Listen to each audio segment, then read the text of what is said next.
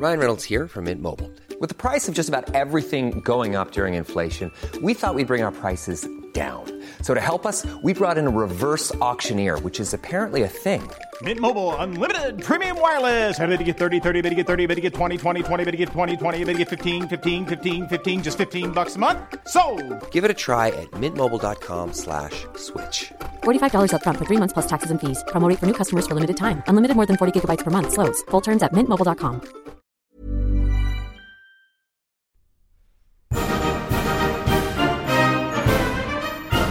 Many years ago, Riley Knight completed a degree in history. This proved to be a bad move, as it was absolutely useless for him. Until now, here's some Half-Arsed History.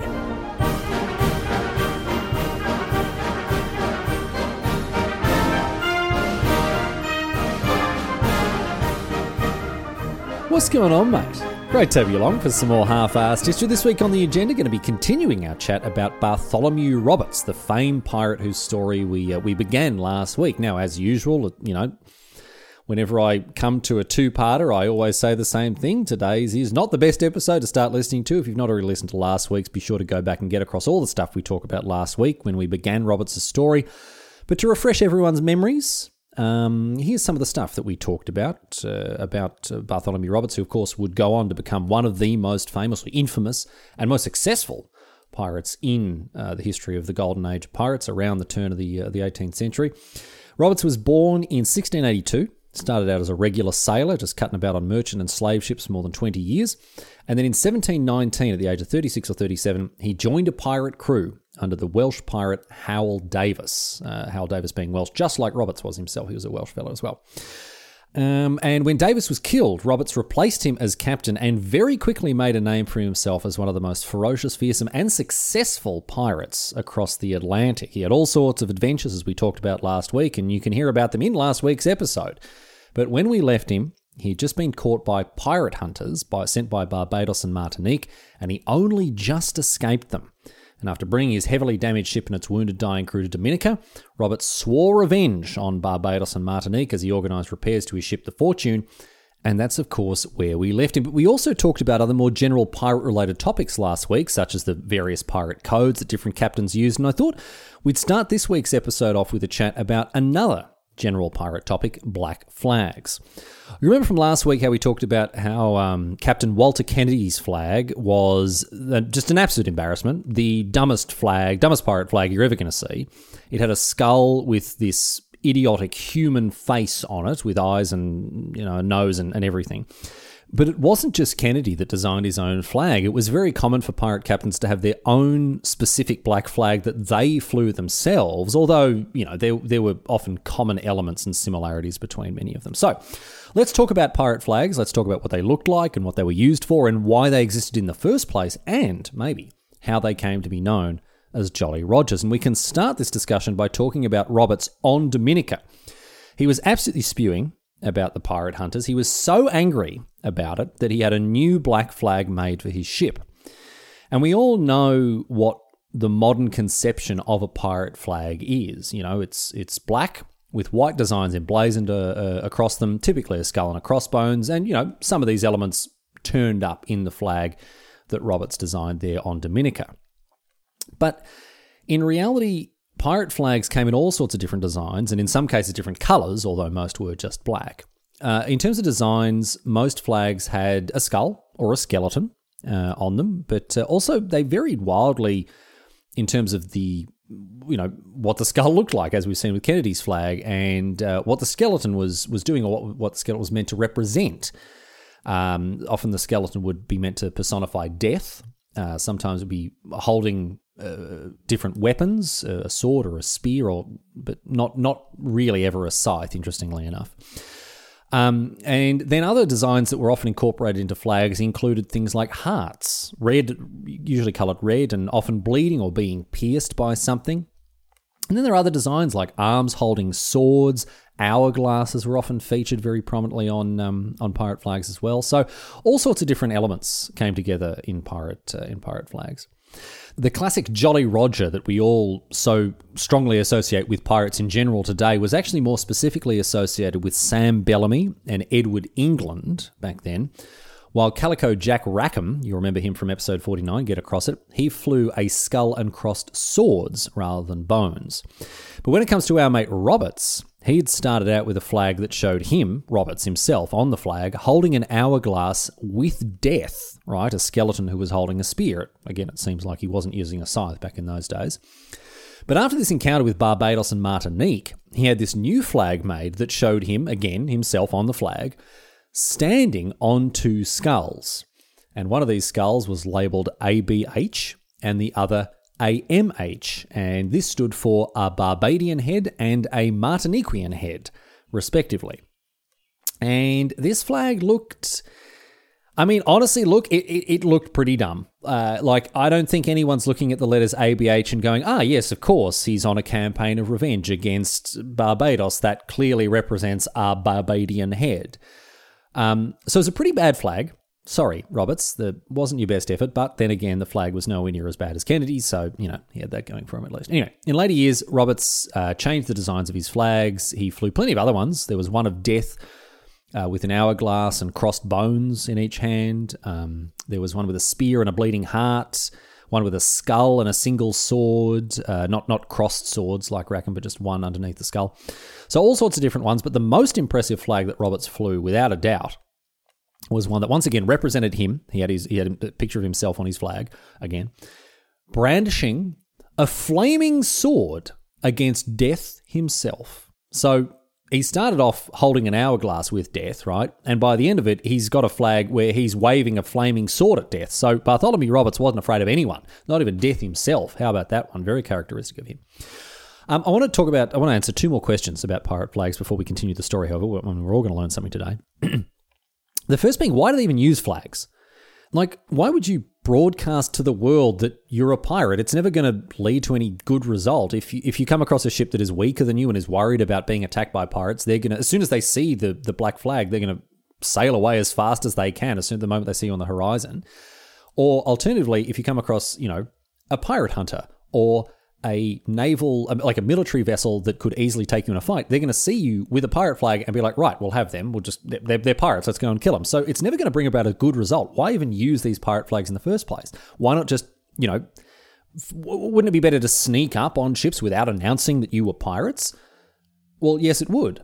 And that's exactly what most pirate crews did. They would either fly no flags at all or false flags. They would often carry the flags of other major seafaring nations, hoist them up as they approached a ship, and then run it down and instead run up the black flag once they were too close for the other ship to escape. But still, you might be asking why? Why run up the pirate flag at this point? Why, why signal your intentions to them even when you're that close? Because they wanted to scare and intimidate the opposing ship into surrendering from the outset. The black flags were designed to instill fear into the crews of the ships that they were attacking. And they were designed essentially to make them give up before a fight had even taken place, something that they wouldn't do if they were fighting a legitimate ship. Crews of many nations had to, by law, give quarter, right? So if, for example, Britain was at war with Spain and a British privateer attacked a Spanish ship, if the Spanish surrendered, the British privateer would have to accept that surrender and stop fighting straight away as soon as this surrender was given. So, with that in mind, some crews might see a national flag, let's say a pirate ship approaches with a British flag. They might go, oh, okay, well, you know, it's just a British privateer. They're not pirates. We can fight them. We'll see how it goes. And if we start losing, we'll just surrender and it'll be okay. The thing is, pirates were under no such obligations. And so when you ran up the black flag, you were effectively you're essentially warning people. You were saying like, if you fight us, we'll kill you. Like we're not, we don't have to abide by any laws. We don't have to follow the, uh, you know, we, we don't have to accept your surrender. We don't do anything else like that. And the idea behind that was the crews wouldn't want to risk their lives with a fight, and so would just capitulate. And it worked too. I mean, it worked almost too well in the case of Bartholomew Roberts, as we'll, as we'll discover a little bit later on. There are stories about a black pirate flag being a demand of surrender, with a follow up red flag indicating that it was now too late, no quarter would be given. This theory is heavily debated and, and might not actually be the case, but we do know that black flags were used by pirates to scare their victims into surrendering because why would you risk your crew and your ship fighting when you could just scare someone into giving up and handing over all their loot without bloodshed just by, you know, waving around a, a bit of black cloth. It seems like a much easier way to get the job done. The second question is this Why are these flags known as Jolly Rogers? Well, the answer to this question is a little more difficult to pin down, but funnily enough, it may actually have something to do with Bartholomew Roberts himself. I already told you last week how he loved to cut about in red clothing, rich scarlet clothing, and according to some historians, this led the French uh, to give him a nickname, Le Joli Rouge, right? The, the pretty red. And the story goes that uh, Le Joli Rouge became corrupted into the Jolly Roger, which then became a byword for his flag and then pirate flags more generally everywhere. But then again, as some pirate flags were actually red, um, uh, it could have just been a nickname for red flags more broadly, uh, in which case it then, you know, opened up to refer to any pirate flag. It's all, all of these theories are very tenuous. I don't feel like any of them are true. Honestly, who knows, really? We actually, we actually just don't have a proper understanding of where the term Jolly Roger uh, comes from. There are some old publications from the 18th century where where pirate flags referred to as Old Rogers as well, which kind of blows the French theory out of the water. So who knows? Who knows? I'm sorry, I'm not able to answer that question. Finally, one more thing. An interesting little fact about pirate flags before we get on with the story of Bartholomew Roberts here.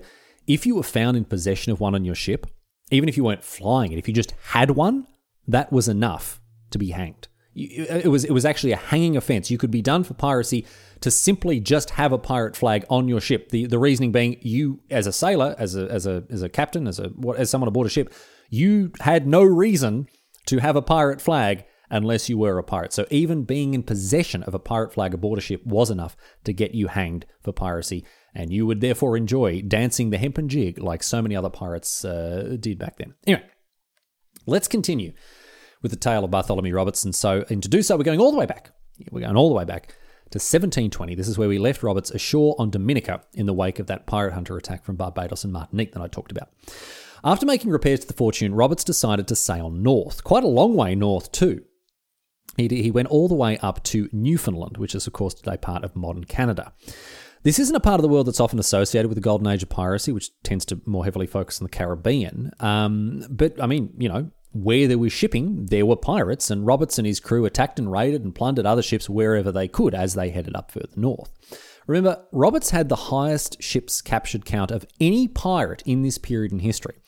And as we move into mid 1720, this number was going up and up as he headed past Nova Scotia and to Newfoundland. And it was in Newfoundland, in the harbour of a fishing settlement called Trepassey, that he increased his ship count quite considerably.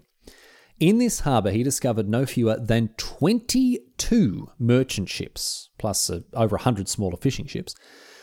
And Roberts, as you would in this situation, he ordered his flag unfurled and flown from the mast, and he sailed into the harbour. And such was the fear that the arrival of this pirate struck into the hearts of the captains of all of the merchant vessels that they immediately surrendered. They struck their colours, they abandoned their ships, and just handed them over to Roberts, just like that, without a fight. The pirates sailed into Trepassey and, and essentially took it over then and there, without firing a shot. None dared to resist the armed crew that descended upon this town. And so Roberts, I mean, a very he made very, very quick work of Trepassey. But check this out. He wasn't happy about this at all. He was he was so unimpressed with the cowardice of the merchant captains that he decided to punish them for it. He thought all of them the most disgracefully spineless weasels, abandoning their ships without a fight as they did, which I doesn't make a lot of sense to me because like we just talked about the fact that the Jolly Roger was designed to do exactly that, scare people into giving up their ships without a fight. Like Roberts made if you wanted a fight, just attack these ships and, you know, get your cutlass and your pistol out and go and bloody chop some people to bits. Like I don't know what you want, man. You you put up the black flag, people surrendered. That's how it's supposed to go. Anyway, he decided that this wasn't good enough and that he was actually just, you know, he was going to punish these captains for their gutlessness. And how did he punish them? You you might wonder. Well, it was rather a less bloodthirsty punishment that you might expect. After occupying the settlement, every morning Roberts would get up early and fire a gun to summon all of the captains to his ship right? And he told them if any of them actually failed to appear when he gave them the summons, he would burn their ships to ashes.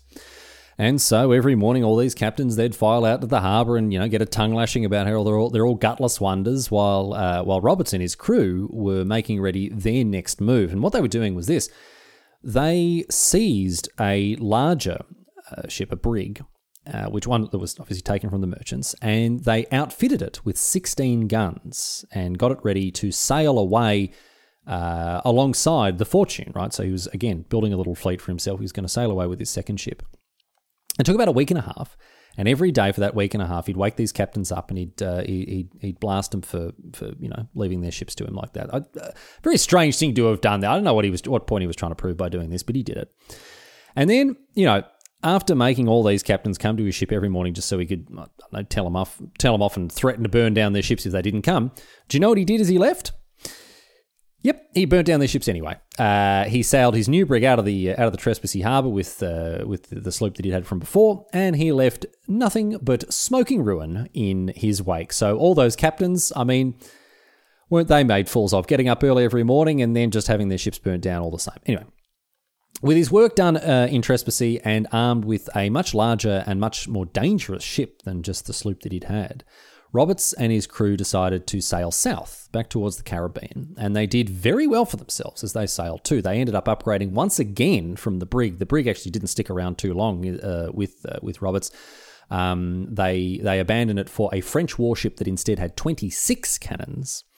And Roberts renamed this ship the Good Fortune and continued to attack ships with both the Fortune and the Good Fortune and take their loot until, guess who he ran back into again?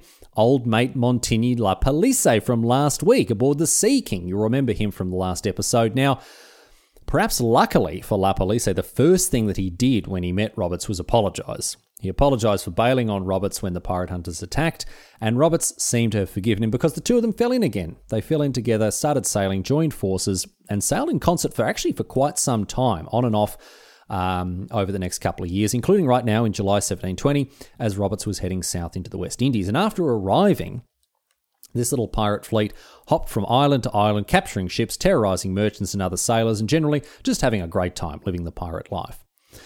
But at one point in September, they had to careen the good fortune to repair it. Uh, careening, I've talked about in previous episodes, it's when you intentionally beach a ship uh, so as to clean and maintain the, the, the part of the hull that's usually under the water. And after repairing it, Roberts renamed the Good Fortune the Royal Fortune. And this was the first of many of Roberts's ships to bear this name, the Royal Fortune, as we'll discover. Uh, and once it was afloat again, he sailed on into, further into the Caribbean uh, and arrived at the isle, the island of Saint Barthélemy, which is still a French uh, French possession to this day. It was back then as well. And the French governor there decided, quite wisely, I think, that discretion was the better part of valor. Roberts arrived, this infamous pirate who'd been, uh, you know, looting and pillaging and plundering up and down the, the Atlantic for, for so long.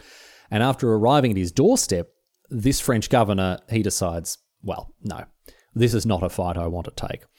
He instead welcomed Roberts, black flags flying proudly from his ship. He welcomed Roberts and rolled out the red carpet, invited them into the town, and just let them get pissed and party and spend all their gold and have a great time. And I mean, really, quite sensible thinking, considering it probably ended up putting a lot of wealth into his town as the pirates paid for drink and, you know, the, the services of ladies of negotiable affection and, and whatever else they wanted to, uh, to, to get amongst to have a good time.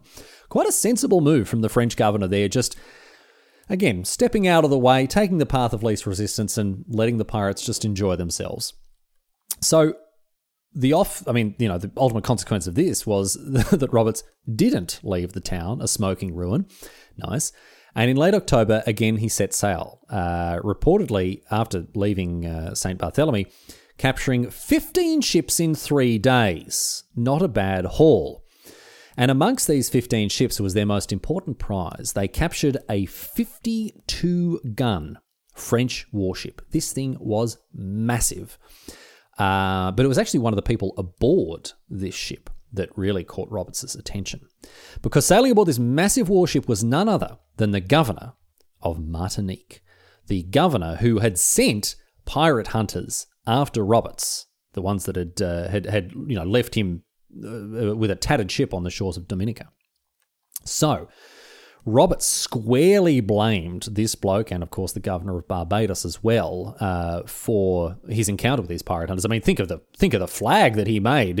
his hatred was so great. He made a he made a flag uh, displaying to the world just how much he he wanted revenge, and he got it at least a little bit because of this. Roberts took his vengeance upon the uh, the governor of Martinique by hanging him from the yardarm of his own ship. This 52 gun warship became the uh, became the gallows, really, for this poor governor. Uh, nasty way to go. But such was Robert's hatred of authority and, in particular, of Martiniquean authority. And uh, after this, he took the ship for himself. Of course, he did. Roberts took it as a new flagship and renamed it the Royal Fortune, re renaming the old Royal Fortune the Good Fortune once again. And using a 52 gun warship was a little unusual for a pirate who, as I mentioned last week, they preferred small and light and speedy sloops so they could get around quickly and maneuver and whatever else. But Roberts, he was gaining such a fearsome reputation that he didn't seem to think it necessary to flee in sloops, uh, and so this enormous new royal fortune became his primary vessel. And in it, he continued his reign of terror in the Caribbean into 1721. He attacked and captured ships of all kinds, tons of them, stripping them, stripping them of their loot and entrenching his reputation as a terrible pirate lord. Um, terrible in the Sauron sense, I guess I should say, not in the Walter Kennedy sense. Um, I suppose that really goes without saying. He was terrible in the sense that he inspired terror, not in the sense that he was bad at his job. He was, in fact, exceedingly good at his job, so much so that he actually became the victim of his own success. This is not a joke. By the time we get to March 1721, shipping in the Caribbean has it's dried up. Like captains are, are just actually too scared to set sail given how rife dangerous pirates like Roberts are. Roberts captured that many ships that he scared other sailors onto dry land, with many of them refusing to set sail while he prowled or you know pr- prowled about in the Royal Fortune, ready to liberate the contents of their holds. And as the number of targets for, for, for Roberts diminished, he and his crew decided instead to sail elsewhere to seek new adventure. And so they settled upon making a trip across the Atlantic back to where it all began for Roberts, off the coast of West Africa. And so he and his pirate fleet they headed off eastwards, arriving at the Cape Verde Islands in late April. And there he finally abandoned the huge royal fortune. It wasn't in the best of nick by now, its poor condition probably not being helped all that much by the risks involved with piracy. So he abandoned it and he moved on to a new ship and renamed it, can you guess? Yes, the Royal Fortune. But you'll never guess which ship it was before it was renamed that. It was, in fact, the Sea King. In early 1721, La Palisse was back sailing with Roberts again and decided to take one of the other prizes that he'd captured for himself, and so gave the Sea King to his Welsh friend. And Roberts promptly renamed it, of course, the Royal Fortune, and he took to zipping about in a small, uh, a small sloop once again after his time in this massive warship. La Palisse didn't seem to mind this state of affairs, but I, I, I don't know if the two of them fell out or they just went their separate ways. But he didn't stick around with Roberts that much longer after they arrived in Africa. Shortly after arriving on the west coast, he set off on his own and, and honestly actually kind of fell off the face of history after that. Um, and La Palisse wasn't the only captain to to leave uh, Roberts behind because the captain of the Good Fortune, one of Roberts' subordinates, also absconded. Probably not with uh, Roberts' blessing this time around, um, just as Walter Kennedy had done years ago. But uh, this honestly didn't get in the way of Roberts' success. He didn't waste time in capturing new ships, uh, some French warships that were foolish enough to ch- challenge him in combat.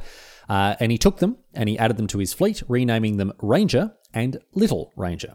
Ranger had 16 guns, while Little Ranger had 10. Although it would have been a lot funnier, honestly, if it had had more. So, yeah, that was a little disappointing. Anyway, with these three ships, he continued raiding up and down the African coast and arrived in Sierra Leone. And it was there that he was warned about two enormous 50 gun British warships that were patrolling the Atlantic for pirates like Roberts. This was a a pretty significant threat to Roberts in his reign of terror.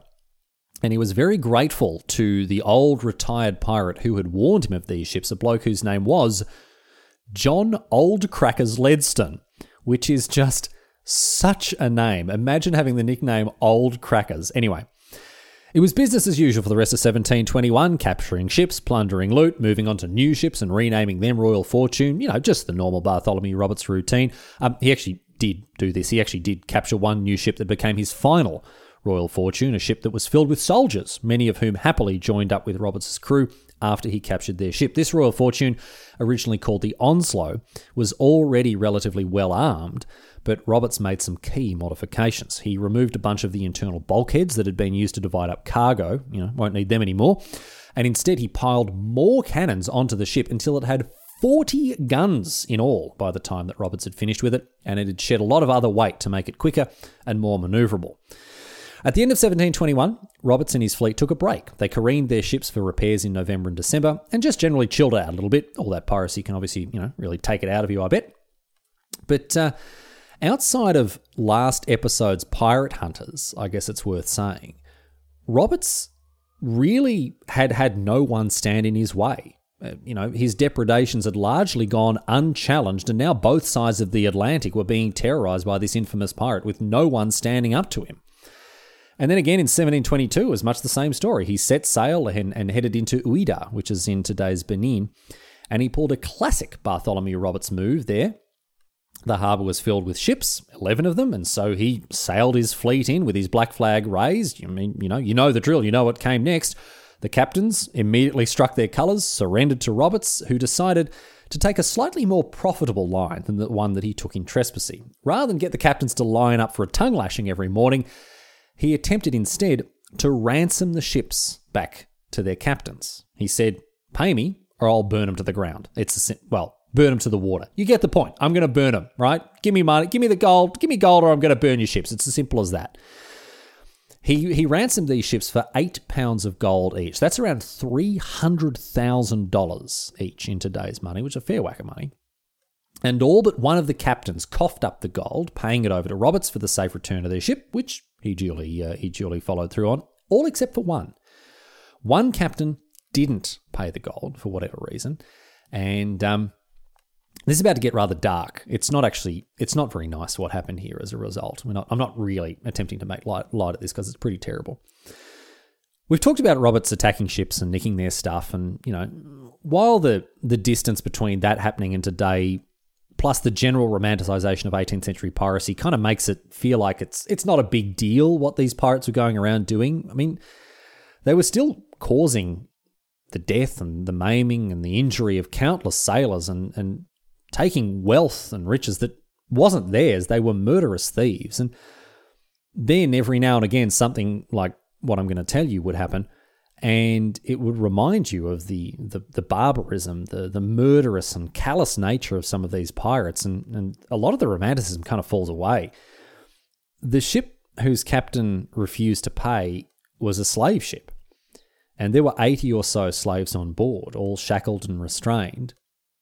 And when the captain didn't pay, Roberts, not receiving this ransom, he followed through on the threat that he had made and he ordered his crew to burn the ship to cinders and they did so without releasing the slaves first.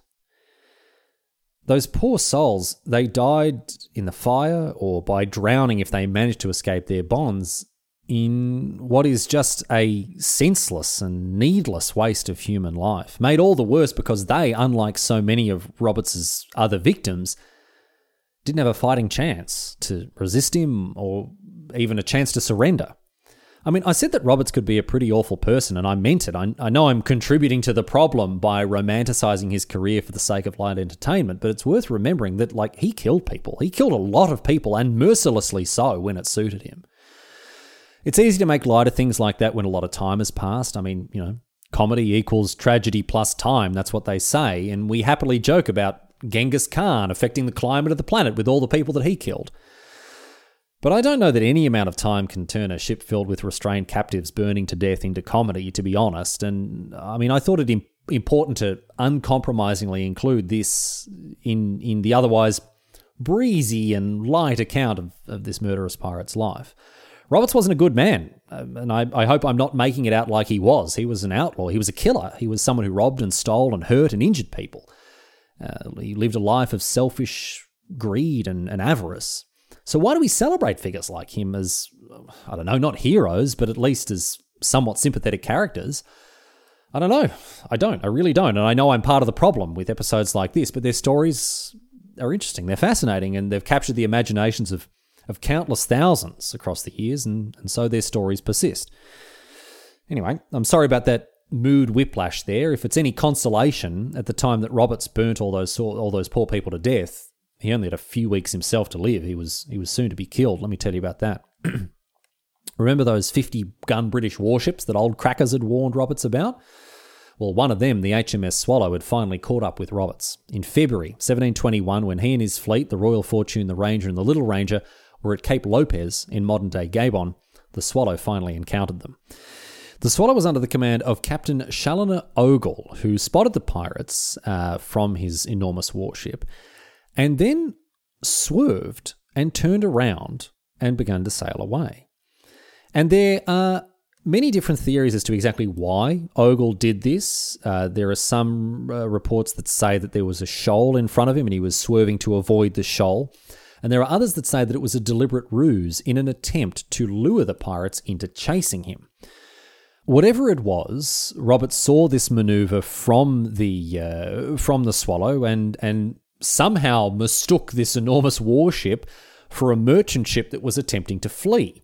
So, sensing a juicy target, Roberts ordered the Roberts ordered a pursuit. He ordered the Ranger to pursue the Swallow and attack it, but Ogle, despite the 50 guns at his command, after seeing the Ranger uh, pursue him, didn't turn to face the much smaller 16 gun ship. Instead, he lured the Ranger well away from the other pirate ships, out of earshot, and then turned the Swallow on the Ranger and gave her a taste of the old broadside. And the Ranger was shot to pieces. Many of the crew died instantly, and those who remained surrendered before very much longer at all. And they were taken prisoner by the crew aboard the Swallow, and they knew what fate very likely awaited them hanging. For a few days, Roberts and his remaining crew, well, they wondered where the Ranger had got to, but ah, no worries, we'll just get on with the piracy, we'll take another ship here or there, no worries, they'll be back when they're back. Roberts and his crew had just uh, had just captured a, another ship called the Neptune, and they'd settled in for a celebratory drink or three to commemorate the most recent triumph. And it was at that moment, when the crew were all pissed as chooks, that Captain Ogle and the Swallow returned. After realizing that the approaching vessel was an enormous warship bent on combat, Roberts readied himself for battle. He dressed himself in his fine red silks, as he always did when about to get into a fight. He put in his hat with its big flamingo feather. He slung his pistols about him. His diamond cross was glinting from his chest. He wasn't drunk himself. Uh, unlike most pirates, apparently, he wasn't too fond of the grog, really. Uh, in fact, he usually just stuck to tea and generally didn't approve of drunkenness aboard his ships. But in the wake of this victory over the Neptune, discipline was lax and he'd allowed his crew to, uh, to get on the sauce. And in no small way, this lapse in discipline brought about not just the end of his career, but his life altogether.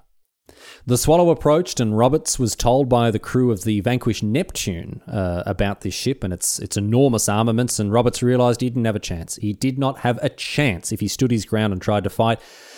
And so he made ready to escape, hoping that the speed of the Royal Fortune and the and the Little Ranger would deliver them from the Swallow. However, in order to escape, his drunken crew had to maneuver the ships past the broadside of the Swallow, a very dangerous prospect indeed. But it was the only way, and Roberts relied upon the fact that they could perhaps, perhaps survive one broadside, and so ordered his crew into position to make ready the escape. The pirates raced to get past the Swallow as quick as possible, sailing past one side as fast as they could as it approached, and of course, the Swallow took the opportunity to blast the pirate ships with a full broadside. And Roberts had been right about one thing one broadside wasn't enough to bring down the Royal Fortune and the Little Ranger. They did survive it, and maybe on another day they would have made good their escape. But it wasn't this day. The drunken crew, and in particular the helmsman, couldn't keep the Royal Fortune on course, and it was subjected, therefore, to a second broadside. And as part of this second broadside, Roberts was hit in the throat with grape shot, wounded fatally. He died as a result of this injury, and in accordance with his wishes, his crew gave him a burial at sea in his fine clothing and with his diamond necklace. They weighed down his body and chucked it overboard so it couldn't be paraded about by the authorities once it was captured. And that was the end of Bartholomew Roberts. And given the type of man that he was, I don't think he'd be unhappy with the way that he went out. His body was never found. Somewhere at the bottom of the Atlantic, his bones and their diamond encrusted cross linger, lost to the briny deep. Well, actually, no, wait, hang on. There's no, wait, no. There's no way his bones are still there. There's been like, they've been like 300 years old. They probably, like, they probably didn't last that long, right? How long do bones last under the sea? Probably not, probably not three centuries. I mean, maybe the, the necklace didn't last either, although diamonds are pretty tough, aren't they? I, mate, I got, I got absolutely no idea. This, this is half-ass history, not half-ass chemistry. Anyway, as for the other pirates, they attempted to fight off the Swallow. They did. They they actually joined battle with the uh, this British warship, but of course they were outgunned, they were outmanned, and the British also had the advantage of you know being sober, and so the pirates were forced to surrender before long. Only three pirates actually died during this encounter. One of them being Roberts. The rest were captured and were taken prisoner, and they were met with very unhappy fates, as you might imagine captured pirates would be. 65 of them were former slaves who Roberts had emancipated and added to his crew, and those 65 were immediately sold straight back into slavery, uh, while 52 of them were hanged for piracy, the fate that you would expect. 20 became indentured to the Royal African Company, which was itself effectively another type of death, death sentence, just one that took a little longer. Uh, indentured servitude to the Royal African Company involved backbreaking hard labour in terrible conditions and resulted in life expectancy that was measured in weeks and months, not years. But a few did manage to escape punishment. Some were imprisoned and ultimately released, while others never really faced any consequences for their involvement in uh, in Roberts's crew, and they lived to tell the tale of sailing with one of the most successful pirates to ever have lived. As for Captain Chaloner Ogle, the man who brought down Roberts, he was knighted. He became the only man in British history to receive such an honour specifically for fighting pirates. And he also managed to pocket some of that gold that Robert had got when ransoming ships in Ouidah. So he really did all right for himself out of this one. He snuck through the captain's cabin and managed to uh, nick some of the riches for himself. So he, he really, really did all right. But on a much broader level, the death of Roberts marked something of a turning point in the golden age of piracy. Some even consider it the end of this age. Certainly, in the years following 1722, piracy declined, and by 1726, the, the European authorities that dominated Atlantic trade had worked very hard and very successfully to eradicate piracy. But Bartholomew Roberts and his story remain to this very day the story of the most successful pirate of this period, and perhaps the most successful pirate in the history of the West. But even though his story was cut short with an untimely death, as I say, I don't think Roberts would be sorry about it. Once, when talking about his life as a pirate, Roberts explained how he felt about piracy compared to a more common career path, and talked about how he wanted to live his life, which made me think that he would find it easy enough to accept his ultimate fate. Because here's what he said In an honest service, there is thin commons, low wages, and hard labour. In this, piracy, plenty and satiety, pleasure and ease, liberty and power. And who would not balance creditor on this side, when all the hazard that is run for it at worst is only a sour look or two at choking? No. A merry life and a short one shall be my motto.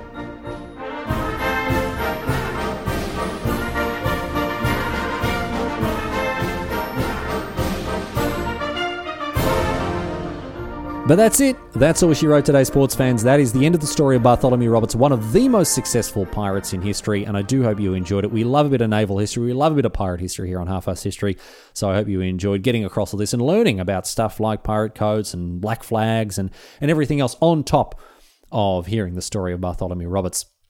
All the normal, normal boring housekeeping stuff coming your way here. Uh, thanks so much to everyone who's getting in touch. The best way to do this, of course, is via the website, halfasshistory.net. Contact form there. Please keep those uh, keep those emails coming in. It's great to read what people have got to say, whether it's feedback or new topic suggestions. I do apologise that I'm not able to reply to people, but um, just there there aren't enough hours in the day. I do apologise. I get I get that many emails these days that I'm not able to reply to people, but I do read every single one, and I I usually look up all the topics that are suggested, uh, except the ones that you know are suggested that I've already done. I'm kind of flattered. It's it's it's it's nice that like the podcast is now old enough and long enough that people say, "Oh, you should do an episode on such and such a thing." I'm like, "Yep." already done that one. Episode so and so. Anyway, thank you to everyone who's writing in. I don't want that to discourage people from sending in topic ideas because, hey, listen, if you send in a topic idea that I've already done, it's an endorsement. It, may, it means that I've made one that you're probably going to enjoy listening to when you get around to it. So, thank you to everyone getting in touch. If you want to support the show uh, financially, two ways you can do this, of course, via the merch shop and via the Patreon. Links to both of which can be found on the website halfasshistory.net. Um, and I want to give a special thank you to all the Patreons, especially the new ones who are jumping aboard in recent weeks. Thank you so much for bolstering the numbers there. Those of you who are intent upon snagging the exclusive Patreon only merch uh, available to you via the Half-Arsed History Patreon. So thank you to everyone there. And also thank you to you for listening to this podcast, regardless of whether you're a patron or not. It's great to have you along. And I'm looking forward to more nonsense with you next week as, uh, as we get stuck into whatever our next episode will be about. We'll see. Anyway, until then, leaving you with a question posed on Reddit, a pirate related question, of course. Um, much of our modern conception of, uh, of pirates from this era isn't just based on fact, but also on fiction. And uh, Captain Bartholomew Roberts actually did feature. He was named in the famous pirate novel Treasure Island, which was uh, a big part of establishing many of the tropes of, uh, of what we, you know, many of the modern day pirate tropes that we have. And you'll remember Long John Silver, the fictional pirate from Treasure Island. And uh, Redditor Mummouth has a question about Long John Silver, asking Did Long John Silver do all the pirate stuff before or after he revolutionized the undergarment industry?